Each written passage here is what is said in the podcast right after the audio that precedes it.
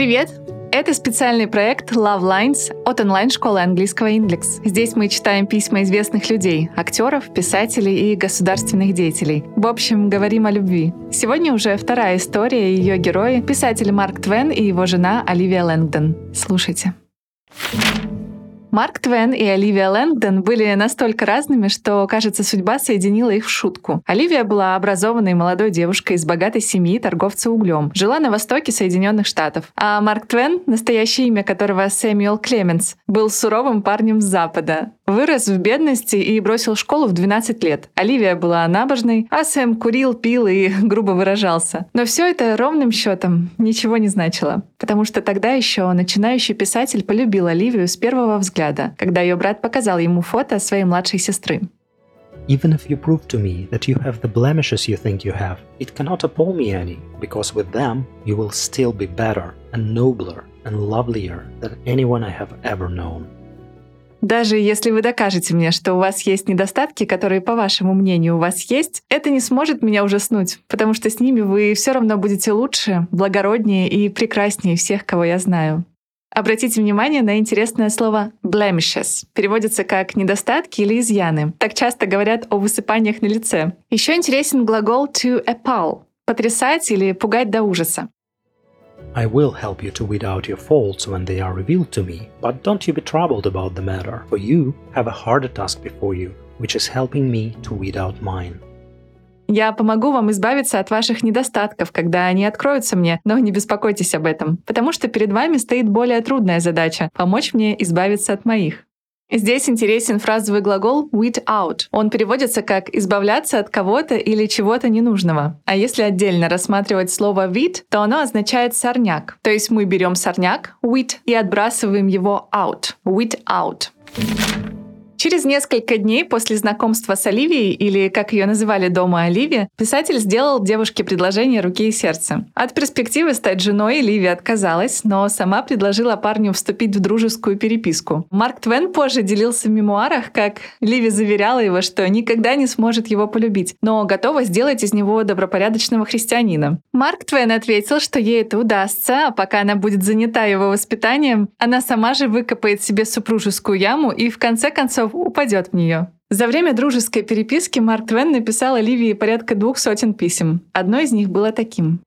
Livy, dear, I have already mailed today's letter, but I'm so proud of my privilege of writing the dearest girl in the world whenever I please that I must add a few lines, only to say I love you, Livy. For I do love you, Livy, as the dew loves the flowers, the birds love the sunshine, and the wavelets love the breeze, as mothers love their firstborn.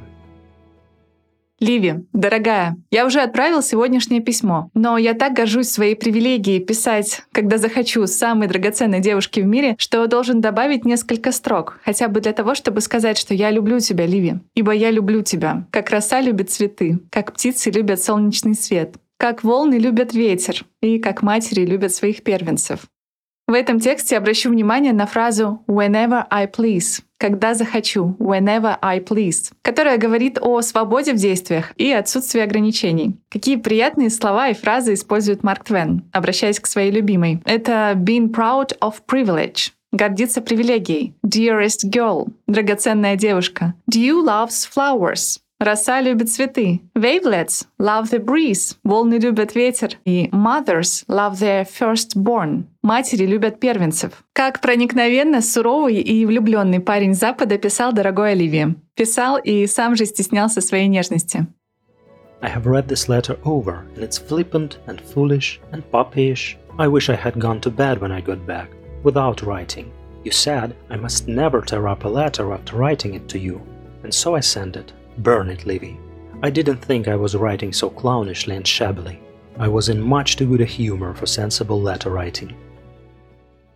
Я перечитала это письмо, и оно получилось слегкомысленным, глупым и щенячьим. Лучше бы я лег спать, когда вернулся, и не писал бы. Ты сказала, что я никогда не должен рвать письмо после того, как написал его тебе. И вот я отправляю его. Сожги его, Ливи. Я не думал, что пишу так по-клоунски и небрежно. Я был в слишком хорошем настроении, чтобы писать разумные письма.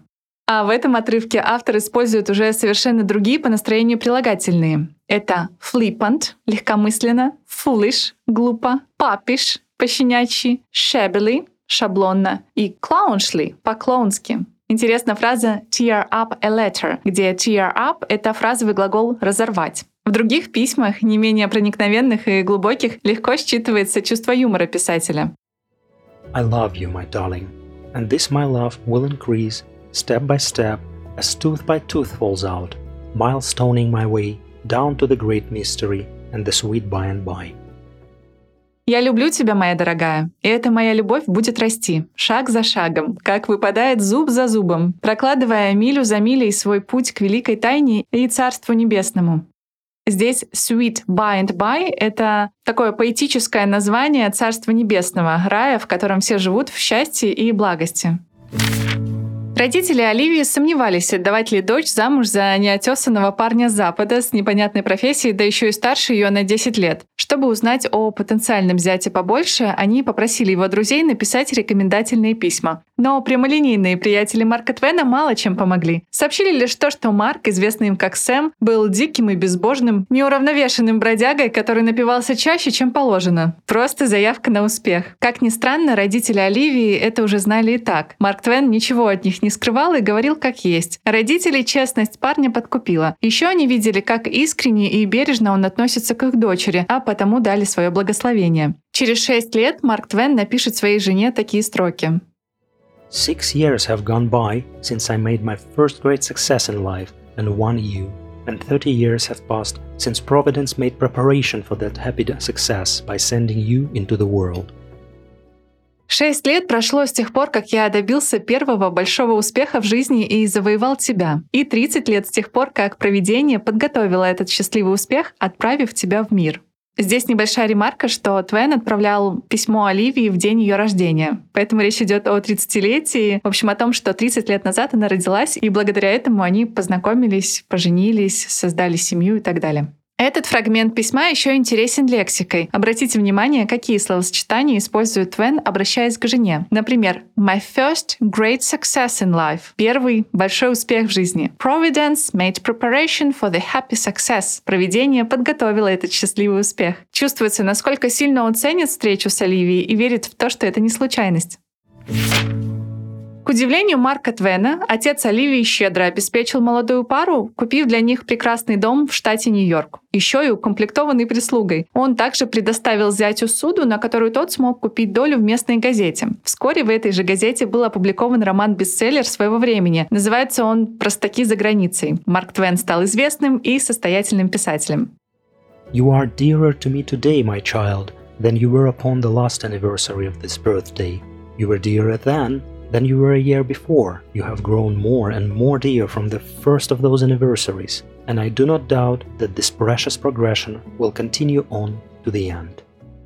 Сегодня, детка, ты для меня дороже, чем в последнюю годовщину этого дня рождения. Тогда ты была дороже, чем за год до этого. С первой из этих годовщин ты становишься все дороже и дороже, и я не сомневаюсь, что так и будет продолжаться до конца. В письме Твена есть несколько прилагательных. Это dearer, дороже, и more and more dear. Здесь автор для большего усиления повторяет more несколько раз и говорит more and more dear. Ливи стала корректором и редактором всех рукописей мужа. Писатель считал, что без ее помощи его самые важные произведения никогда не были бы написаны. О роли Оливии он говорил так. «Я не написал ни одного серьезного слова до тех пор, пока не женился». По воспоминаниям детей пары, Оливия читала произведения мужа вслух. Когда она доходила до отрывка, который, по ее мнению, требовал доработки, она заворачивала уголок страницы. Иногда писатель специально вставлял в текст фрагменты, против которых Ливи точно бы возражала. И ему просто нравилось видеть ее реакцию. What we will lose in youth, we will make up in love, so that the account is squared and to nobody's disadvantage. То, что мы потеряем в молодости, мы восполним в любви. Так что счет сравняется, и никому это не будет во вред.